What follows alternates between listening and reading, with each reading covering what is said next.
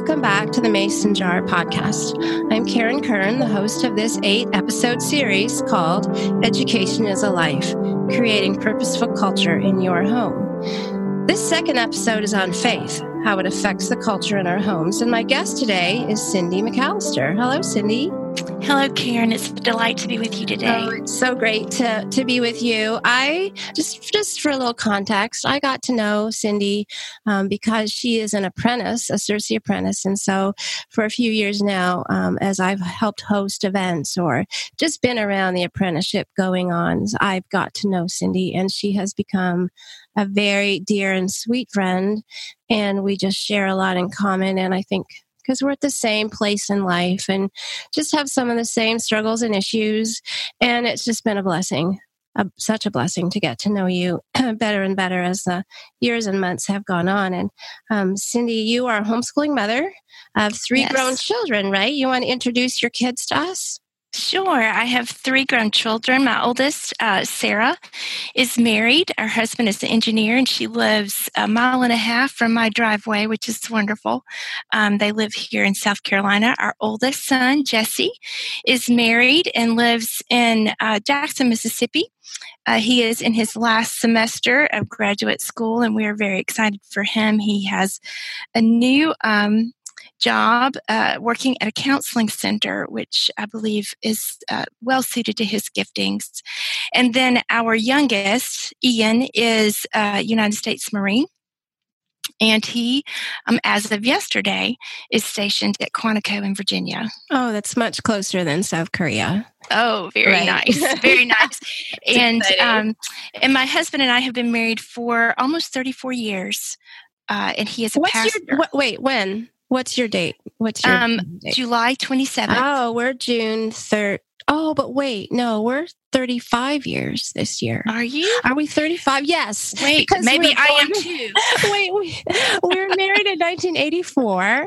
So that means okay. 19. Yes, it's 35 years this June. yes, we are a year behind you. Go by. they do. It's hard to keep up with.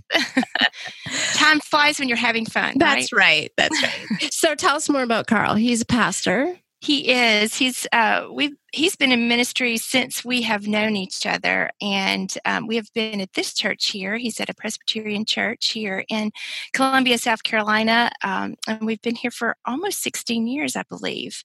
So um, we have been in the he has been a pastor since the day we were married. And you have been a pastor's wife. And I have been a pastor's yes, wife. With That's all of the ups and downs of that, I'm sure. Yes. And the blessings, many blessings.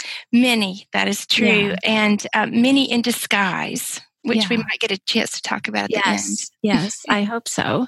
Well, I'm just going to recap for a moment what we talked about last week and how that feeds into this week. So, last week was our first episode, and I talked with Heidi White and Emily Hill, and we just introduced the idea of culture in our family. We talked a little bit about what culture is, how culture arises from the things that we love, the things that we even worship, and how it ex- it just kind of expresses itself. Um, and Emily Emily made the wonderful point that it's it is purposeful, but it's also very subconscious. And so we're going to talk about both those ideas today in relation to faith.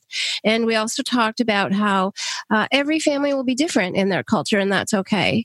And and many of the things that we choose to um, identify our families with, or you know, um, be characterized by, are things that are um, just the get related to the giftings we have or the resources that we have, and we're all going to be different. And yet, there are other things in our family's culture that should be very similar if we're all um, Christians and wanting to live a life of faith. And so, some of these, sometimes we have to ask ourselves, uh, is our family's culture really what we want it to be? And and it's a good idea, as Emily even said that she asks, she asks her family, who are we? And what a great idea to just ask um, your children children and your husband as you sit around and say, who are we? And how are we different from other families? And and and a great exercise. And so that's kind of where we left it um, last week. And and then we we really finished with the idea that children are images of God and to be nurtured, and that we want to create a culture um, purposefully, and it also comes subconsciously, and it needs to be guarded and we ended up we we finished on the idea that sometimes we need to repent and repent as a family or repent as parents because we want to be authentic.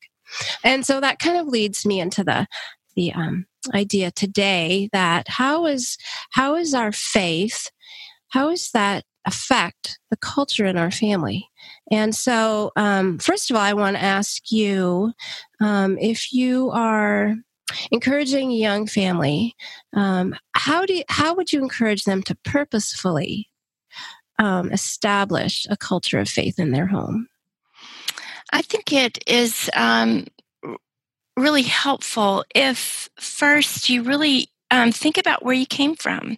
And I loved Emily's thoughts about how it is individual to each family. And we each have a culture that we came out of. And then we join with our husbands to create our own family culture. And so listening to that, I don't think I was a very good listener in the beginning. I was very, um, I was very determined to do it my way and to do it a new way instead of really listening to where I came from. I came from a very rich, um, background of music and story.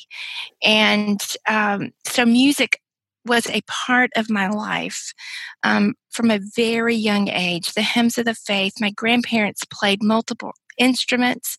Um, they taught us to play. Um, just by uh, sitting us next to them on the piano bench or letting us hold uh, the bow of their fiddle. Mm-hmm. Um, it was just a, a part of the fabric of our home.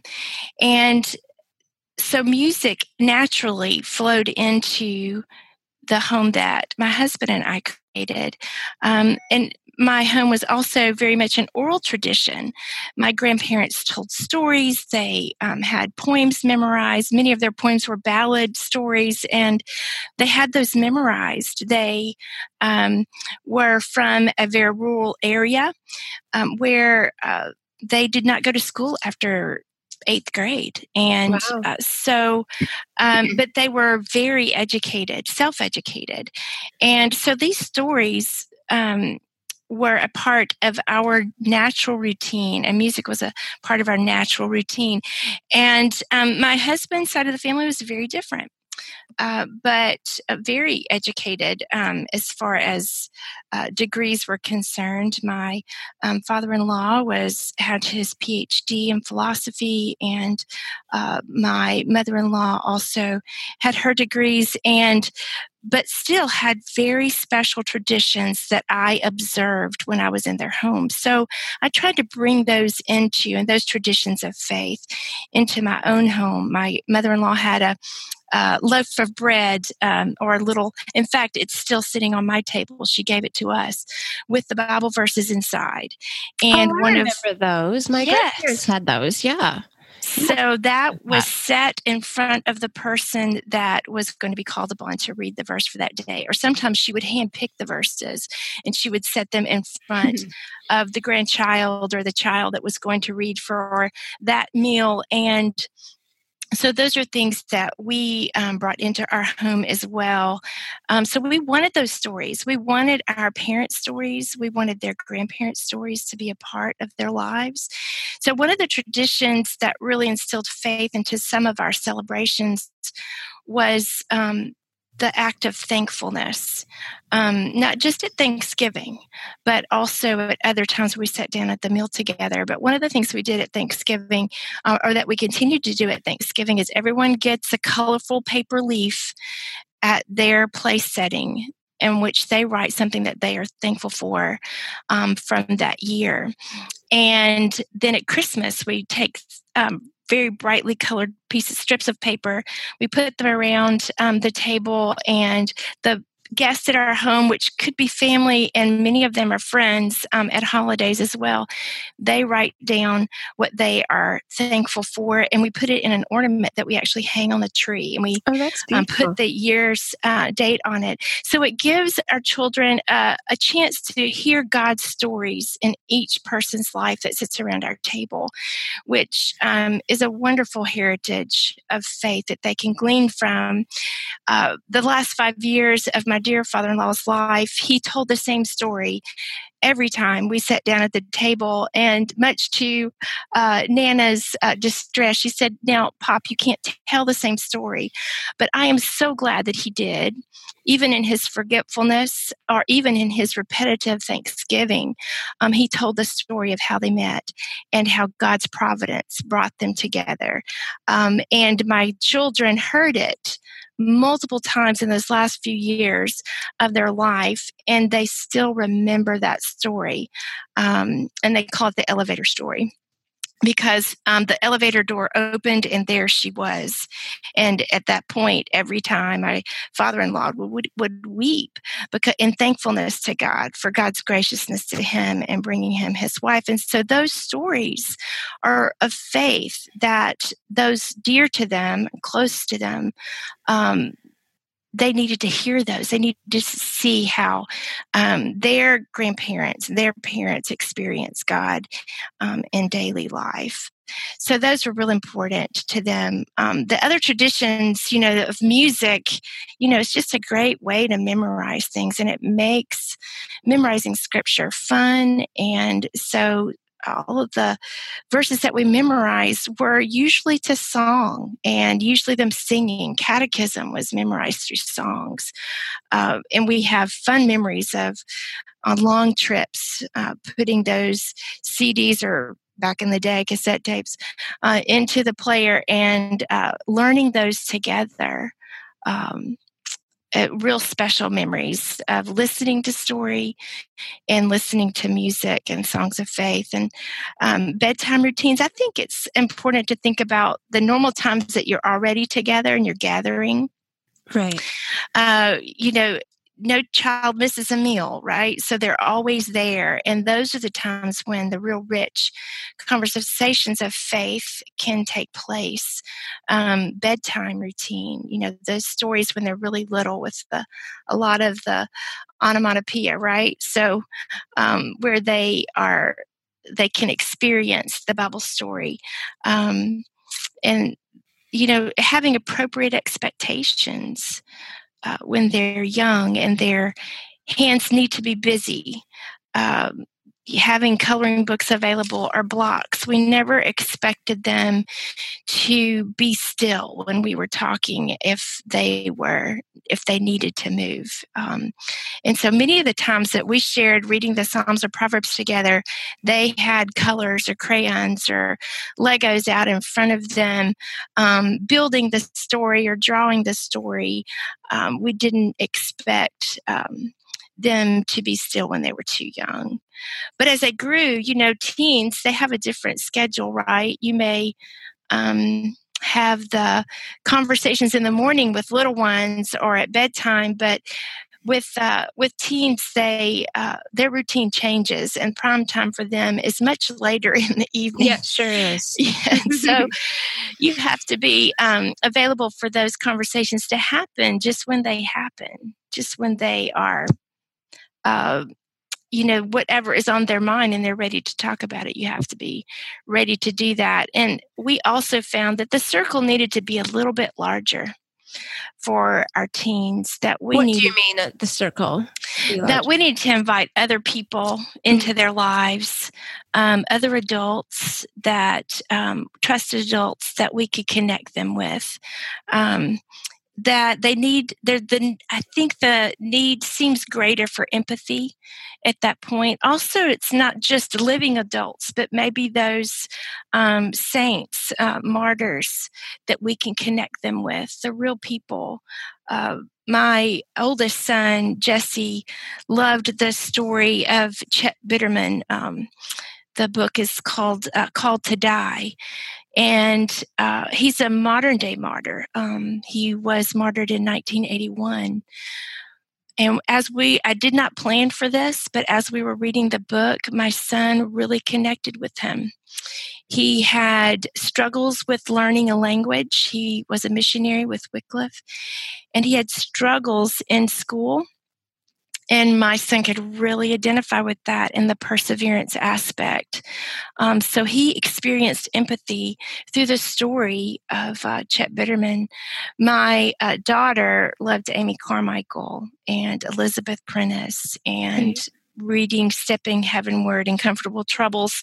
Um, also, uh, Hannah Hurnard's Hind, Hind's Feet on High oh, yes. Places. Yeah. Yes. What about Elisabeth Elliot? Did, did oh yes, they uh, Jim Elliot and you know yes. Uh, in fact, I gave her um, a book by elisabeth Elliot when she got married. Um, uh, that someone gave to me. Actually, oh, I know that book. Actually, What's Elisabeth it gave it to me. um, I don't have it on my shelf anymore. I can't remember. Um, but I, I gave it to Sarah, Sarah um, because Elisabeth gave it to me. Uh, she was visiting one of our uh, churches where we mm-hmm. Carl was a pastor, and she spoke and gave me that book. I that was, is, that is awesome. That's beautiful. I was a newlywed at the yeah. time, and I can't. I had that book too. And you think I can remember the name? Somebody out there is saying it right now.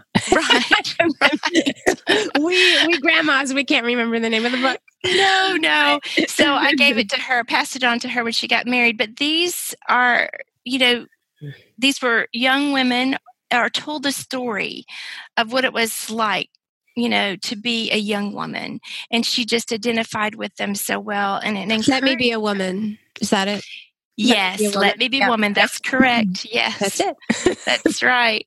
Um, so uh, that empathy, you know, to connect with someone. Our youngest loved uh, "Dangerous Journey," which was oh yeah, we had that yeah. of John Bunyan's Pilgrim's sure. Progress. Uh, he liked everything knights and swords, so uh, that was one of his favorites. You know, just real being able right. to connect with a, a, human being and being inspired. Uh, human beings that made mistakes, had weaknesses, mm-hmm. um, and yet responded with virtue. Uh, that experienced God's grace in the middle, midst of struggles. Um, that's real important for a teen uh, to connect with someone of faith, whether it's someone from the past in a book or whether um, it is with another a trusted adult or family member. It's really important to hear um, what those practical struggles are like.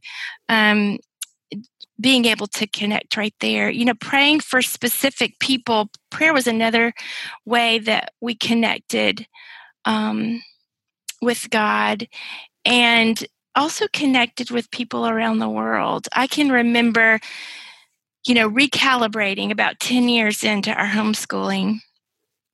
And we had just begun high school with our oldest, and you start to feel the panic and the change of schedule and the higher demands as a homeschool mom.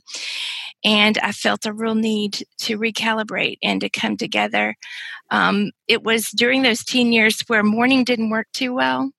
So our morning time became became afternoon time, and it usually happened after lunch.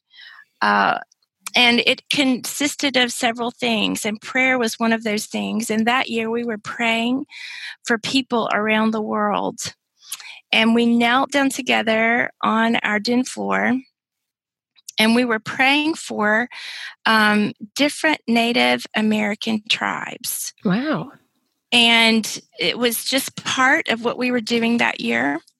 And were you um, studying them at the time? We were. We yeah. were studying American history and American culture. And so we uh, started praying through the different tribes in our country. And as we were reading about the tribe, as we were praying, at the end of the prayer, my oldest son, I believe it was my oldest son, I can't remember, we were all three there, all four of us were there. And um, he looked up and he goes, We need we need to help. We need to do something. We don't need to just pray. So you moved from this this truth about um, the need, and then this this um, young boy, he was 13, I think, at the time, maybe 12. He said, We need to do something. So he went to the elders of our church and said, I believe this is what we should do. And as a result, our church went on a mission trip to um, a Native American tribe in Red Lake, Minnesota. Um, two weeks after our church made the decision to go there, um, a terrible shooting occurred on the reservation in the school. I don't know if you remember that. That's back in 2004, 2003. I can't remember exactly the year. And it that made a huge impact on my children because not only were they were hearing God's voice for them for themselves in that prayer time. Wow. And it led to that missions trip that our church went on. So giving them opportunities, you know, I listened. I could have, I could have blown that off, you know. Right. You could have, um, said, oh, we, yeah, that would be great, but we can't do that. Yeah. Right. But I just felt, okay, we need to, I needed to act on what God was doing through my son, my kids, all my kids at that point in time, and uh, and take that, encourage them to take that to the elders of our church, and so that was life changing. You know that they were learning to hear God's voice and to respond to God's voice on their own. Um, and you know listening to god in everyday transitions i mean like you said or like emily said last time that um, each of our homes is very different. And me as a mom, my husband, learning to listen to what what does faith look like in our home? How do we express it in our home? And um, I gave my husband a book. I think it was called Making a Modern Day Knight. I'm not sure if that's the name exact name of the book, but um, he read it and he goes, This is transformative, what it was really being intentional with your sons. But he says, I think I want to be this intentional with Sarah as well. So for their 16th birthdays, we did something incredibly countercultural. um, that uh, most um, 16th birthday parties would not consist of this. But because of um, reading that book, my husband said, I think we need to do this when our kids turn 16. We need to reaffirm God's call in their life. Uh, when they are teens. And so instead of inviting a lot of teenagers to their party, um, which they were welcome to invite friends. We invited also key adults from their life grandparents, adults in the church. Um, youth workers, um, people that were directly involved with them. We invited their grandparents. Um, if they could not physically come, we invited them to write letters to them.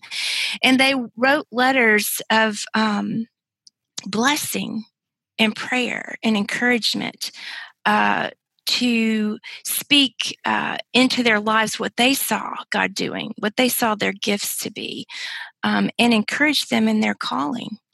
Uh, you know, uh, one of the quotes from Susan Schaeffer Macaulay's book, For the Children's Sake, um, she says uh, on page 101 there are many ways of applying um, Christianity that what is true to the total reality. We don't have to make every day a sort of Sunday school lesson to achieve this, but we can weave things in um, to the daily rhythms of our own family's life, the weekly rhythms, the yearly celebrations uh, that speak to faith.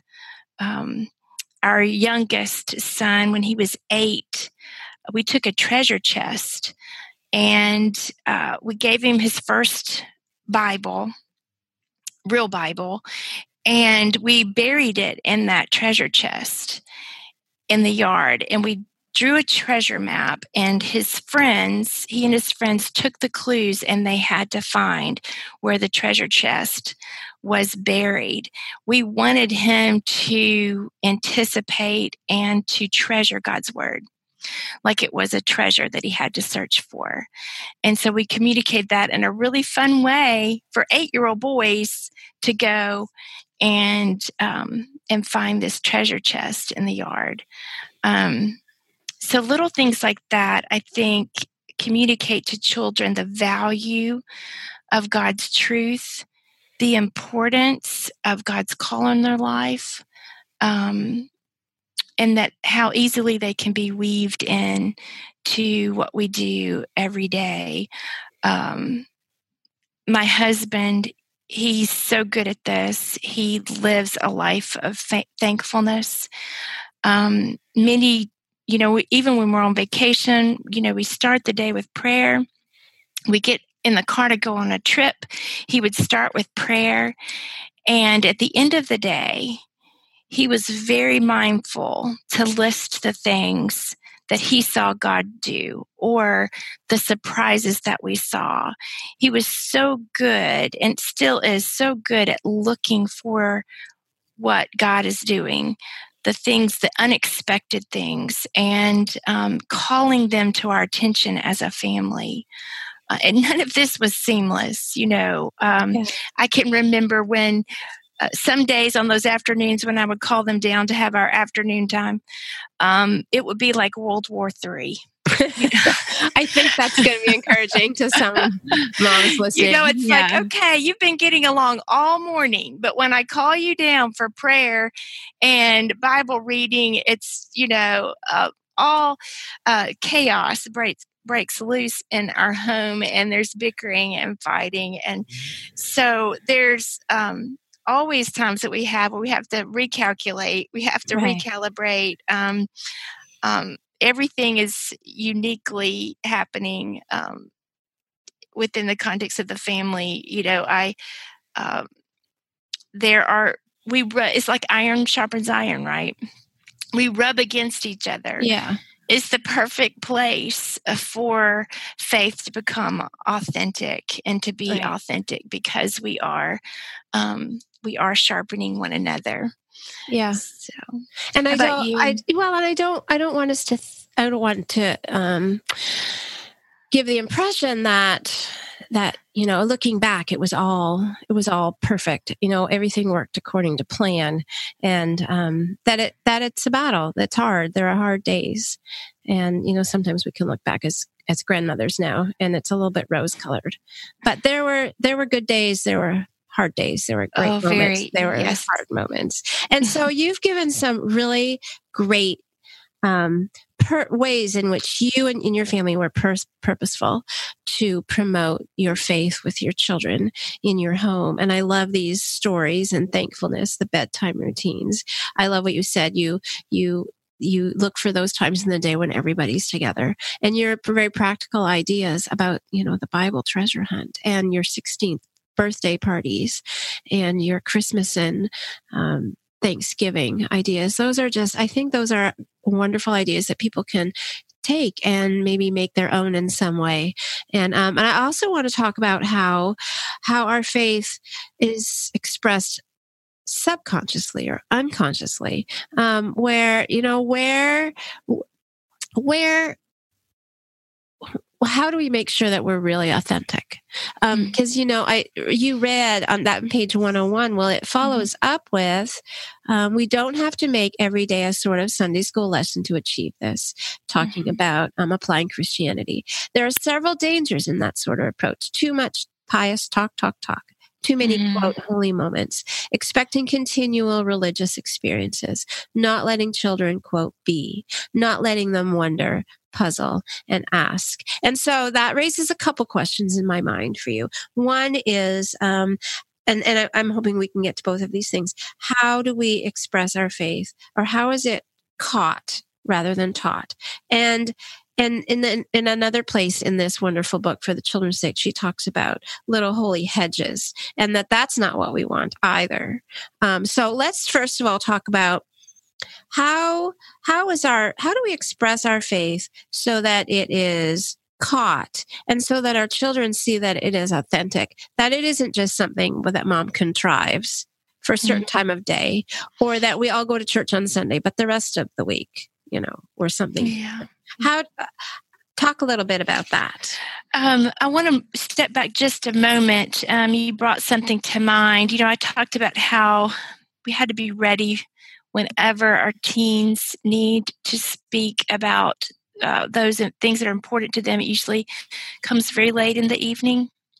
Um, and I went through a very difficult period health wise in my life uh, at the very time when I needed to have the most energy. I don't know why that happens. why when um, when you need to have the most stamina, you seem to have the least, and I believe that is part of God's humbling in our lives, where we really need to rely on Him. But it was that point that I could pass the baton to my husband. Um, I had a terrible time with anemia, and most. Uh, most days I didn't last past nine o'clock, and some days I um, was, it was just such a necessity for me to get that youngest one in the bed by eight because physically I had nothing left. Um, and a lot of moms that are listening may be experiencing that. And to be able to know that you can pass that baton that there is a time um, that we need to come to the end of ourselves um, so that we do uh, rely and rest on god. Um, uh, homeschooling is a marathon. Uh, it is not a sprint. Um, uh, it is discipleship. It's m- much more modeling than it is formal teaching. Um, I love those words that we need to. My my aunt used to say, "You need to stop talking now." Such wise words. Yeah, um, and sometimes as mothers, that's true, right? Yes, you know? it is. Uh, the the there, you know, we we're looking for formulas uh, to ensure success and prevent disaster um, when in fact, adversity is really a part of God's loving plan, both for us to shape us as well as our children. And the journey um, is one that continues to bring me to my knees, even as uh, I am a mother of adult children and a grandmother. Um, it is the perfect fertile ground, this thing that we do, parenting and homeschooling, um, for growth. Um, it it's in this atmosphere, you know, of adversity that God has softened the ground of my heart to pull out weeds of control mm. because that's what I wanted to do. Um, even when I said I didn't, um, to remove boulders of fear um, that just seemed to take root in my heart and prune out the dead branches of self righteousness. Um, my children had a front row seat to this lesson on gardening, straight from John 15. Uh, he he is the vine dresser, and that is a very comforting thing. That I can rest and let him work in my life. Let him pull out the weeds. Let him remove the boulders. Let him trim the dead branches. Um, and seeing this continued transformation in the garden of my heart from the winter deadness of the mistakes that I made um, to the need for repentance um, to the summer fruitfulness of forgiveness and restoration in my own life, that really gives our children hope for their own lives.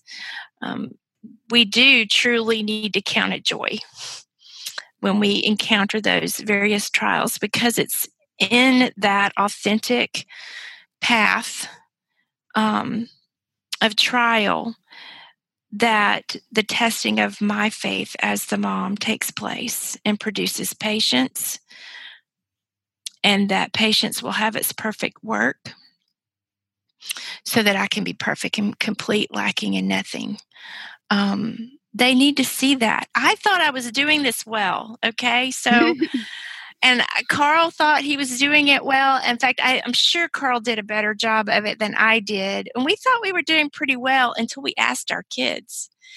What and did you ask them? We asked, well, actually, I think they volunteered the information before we asked. um, and they re- they said, we, we felt like we had to be perfect. Ah. Uh. And is, what is that? Is that because they were they were pastors' children? I don't know. I don't. I I think that was more our fault um, than it was just the fact that they were pastors' kids. So you know, th- even that we thought we were doing the modeling. Um, we I think the conversation we needed to ask them when we were you know, when they were younger. And I think as parents, sometimes we're afraid to do that. What what exactly let, did you need to ask them when they're like? I think I would say, um, how do you think we're doing as parents? Yeah. I would, you know, do we say that we're sorry like we need to? Um, do we apologize Those like we need questions. to? Do do we um, exemplify repentance like we need to? um, we need to be willing to ask the hard questions um, of our kids, especially when they're teens, especially when they get to that point where um, they are seeing your faults. You know, when you're younger, when they're younger, they don't notice it as much. Um, but apologizing to our children, um, I don't think I did that enough. Um, and I don't think I asked them the hard questions enough. I think I was afraid. Um, Fear is paralyzing. It is. And, and, so and, and cultivating, it, you know, when you're trying to cultivate faith, fear is not the place to do that. Yeah. Um, I think, you know, you think faith is where seeds and so- soil of our souls is nurtured, and then fear is where the seeds and souls are uprooted um, and they just can't exist together. Um, uh, my husband planted some beautiful tulips uh, this winter, this fall, um, and I think it's probably the weekend that we were together back in November, and um, I just couldn't wait for them to come up. And many seeds lay dormant for a long time. Yeah.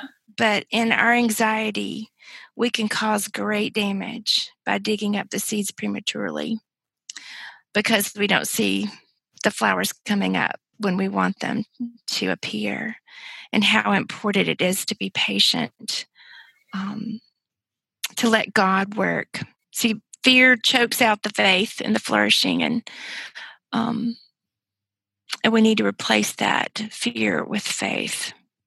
Yeah, that that kind of takes me to that page 74 in in my edition of for the children's sake it says um, the child should enjoy an atmosphere where life can be explored in a rich way little holy hedges are not what is wanted understanding the objective certainty of the truth of god gives an atmosphere that is free from fear and mm. then um, she talks about good open frank conversation like like you were saying mm-hmm. um, and and and really it's if we're gonna if we're putting up what she calls little holy hedges we're doing that from fear. We are. Right. We are. Um, on one of page 103 she talks about we tend to crash in where angels fear to tread. We want to push along the work that belongs only to the holy spirit. And that goes back to letting letting um, getting out of the way and letting god speak directly to our children letting them hear God's voice. How do we do that? How do we how do we squelch? How do we how, that desire to just say the words ourselves? I think it's I, it's dealing with that fear directly. You know, I really struggled with this. And my my husband knows it, my children know it. There's no way you can hide it. Um, you know, to try to hide it would be a fool's errand, right? Uh, there's there has to be a level of transparency and just say right now i am afraid for you and i am parenting out of fear and i need to trust god um, with you. And and meditating on the love of god perfect love cast out fear and meditating on his love is uh, you know go back to john 4 that's what i need to be doing.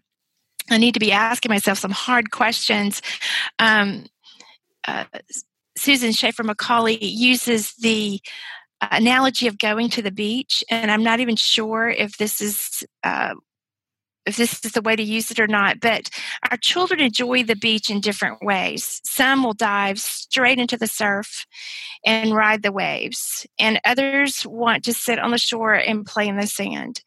And I, as a parent, need to be okay with where each child is but I also need to be okay with where I am. I need to be enjoying God.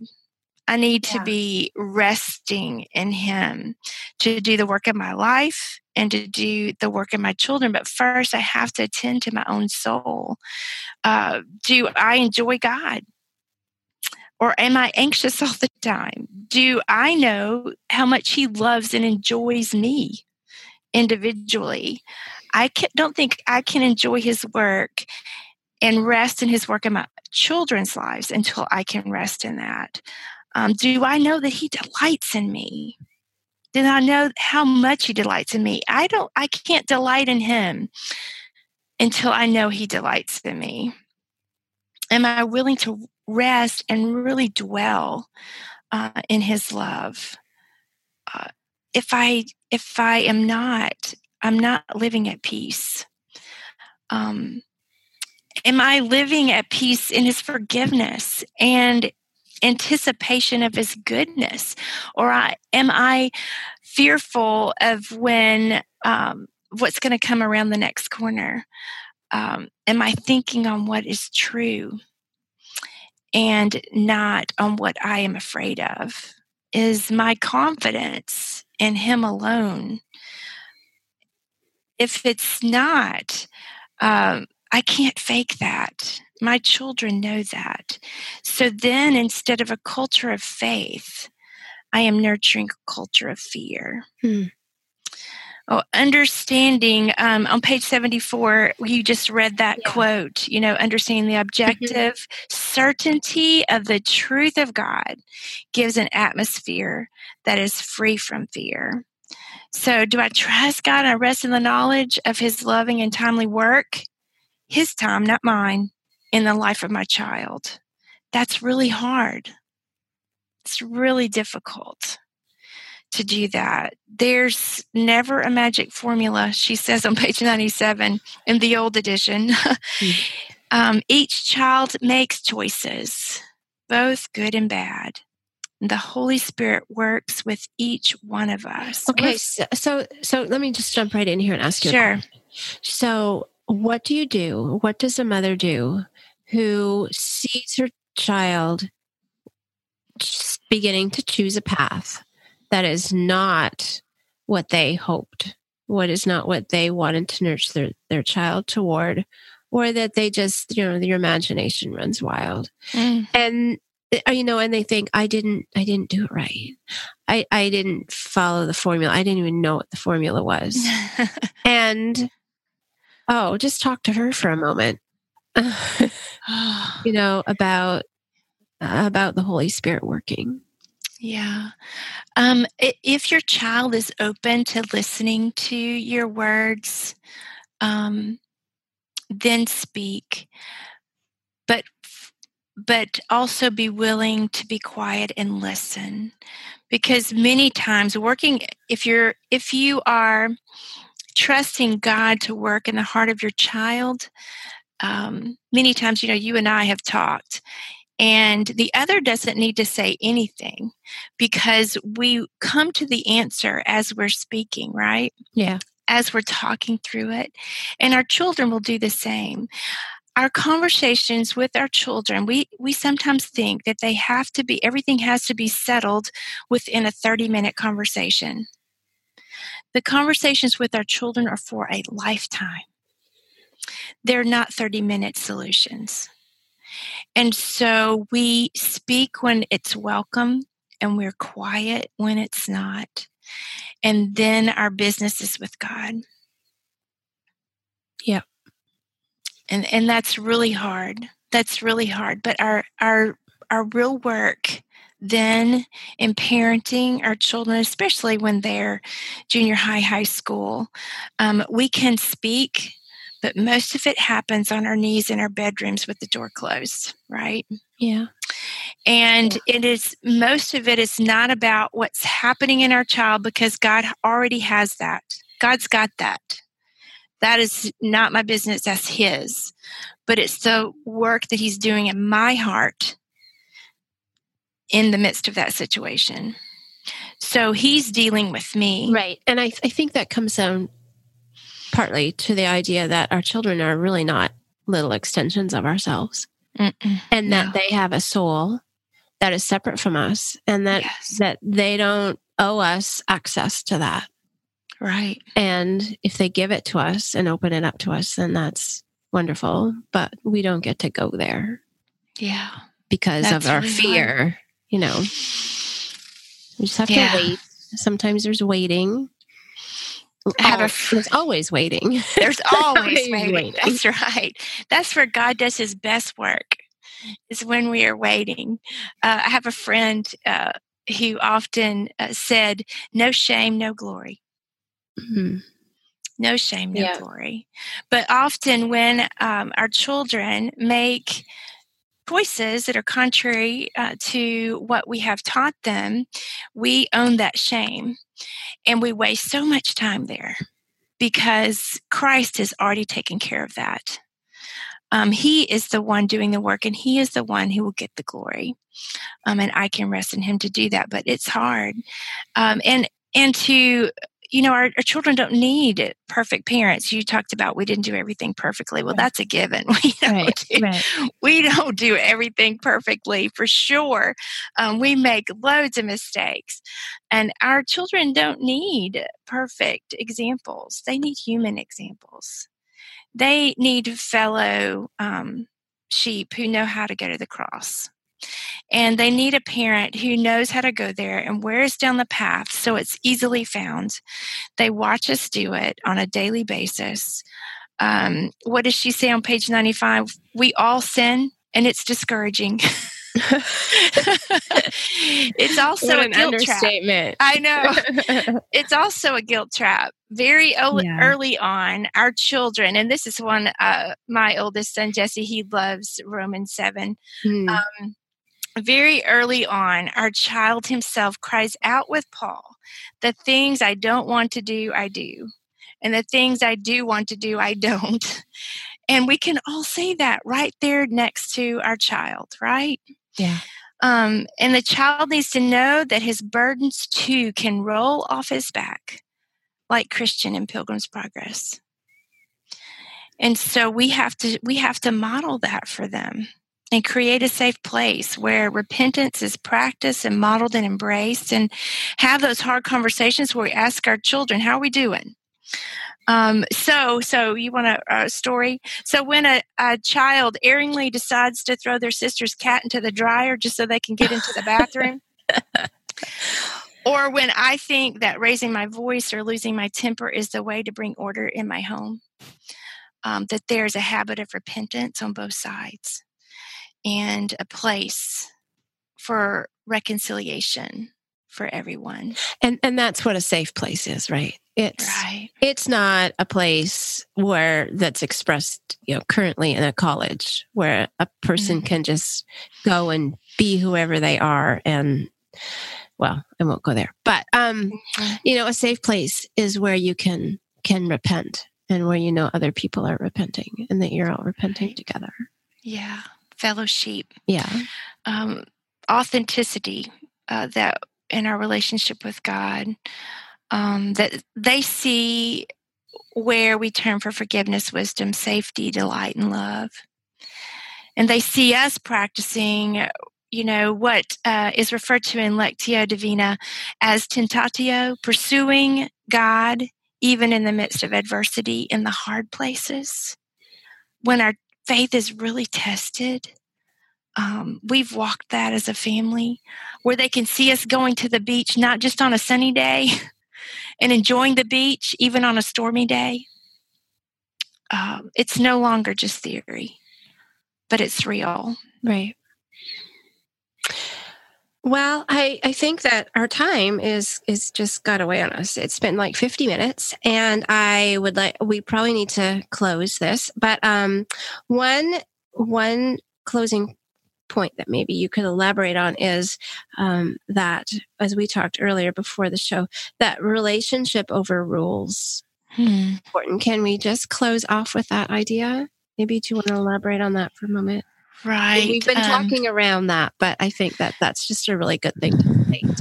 Yes. Um, that tr- that relationship where you have built trust, that you can speak to the heart of your child, um, and I think that is one of the, one of the things when let's say um, this problem that we had um, with the cat in the dryer that would be a problem. yeah. How would you handle the cat in the dryer with relationship over rules? Uh, and uh, so my son's desire was to get his turn in the shower, right? So this we know this is later in time when they do actually like to take a shower um, when boys do want to take baths. um, and they were on a, a tight schedule, and uh, the cat went into the dryer as a ploy, and uh, and my daughter acted in kind, you know, with screams and everything, coming down the stairs to remove her cat from the dryer. Um, then it would just be a heart to heart talk with that child. We could we could impose a quick um, and easy punishment that would bring about pain but not change, mm-hmm. right? Yeah. So, um, what is that about faith? Where he was at that point and speaking to his heart. Do you feel in a panic um, about getting ready on time? And could he trust God with his time um, without hurting um, relationships, which are forever, and asking questions. What, um, how could we look at this differently um, in context of you not only being a physical sibling of you know of your sisters but also a spiritual sibling um, that this is a daughter of God and you are a son of God. So, how can you relate in faith with one another? Um, that would be relationship over rules, right? Um, that um, that that's transforming. And I thought, you know, when we talk about homeschooling and and faith, um, there's transformation that takes place because of the faith and then there's um, but and it must be transformation before we can imitate right we cannot imitate what we do well we have not been transformed to imitate or equipped to imitate. Um, to find that we in humility are both in need of forgiveness, both in need of considering the other above ourselves, whether it is allowing our brother to get in the bathroom and, you know, not being able to put on our mascara. Yeah. or taking uh, her best friend is now thrown into the dryer um, at the altar of bathroom time. That we have to consider one another above ourselves and that we're we're both sheep. We're all sheep. I think of Philippians 2, um, let this mind be in you, which is also Christ Jesus. Um, he, you know, he doesn't ask us to die to ourselves um, without setting the example to die to. Mm-hmm. And that definitely can enter the conversation. You know, um, Jesus is not asking you to do something that he did not himself do for you. Right. Well, thank you, Cyndi. I think that this conversation has just been really helpful and enlightening and um, full of of wonderful wisdom. And thank you for sharing some of your own stories and um, your own parenting struggles. And I know that I know that it will be really helpful to to the people listening. And so, well, thank you for being on here with me today. And I want to um, encourage listeners to to come back to episode three. We will be talking about culture of service in our homes service to people in our family in kindness and then service outside of our homes. How do we serve other people in our communities? And so um, again thank you Cyndi you're welcome, Karen. I loved it so much, and it I, was a joy to be I here. Just listen to you and think this is why I love Cyndi so much. So I'm so I'm so privileged to to have you as a oh. friend. Well, friends in adversity are a deep kindness of God.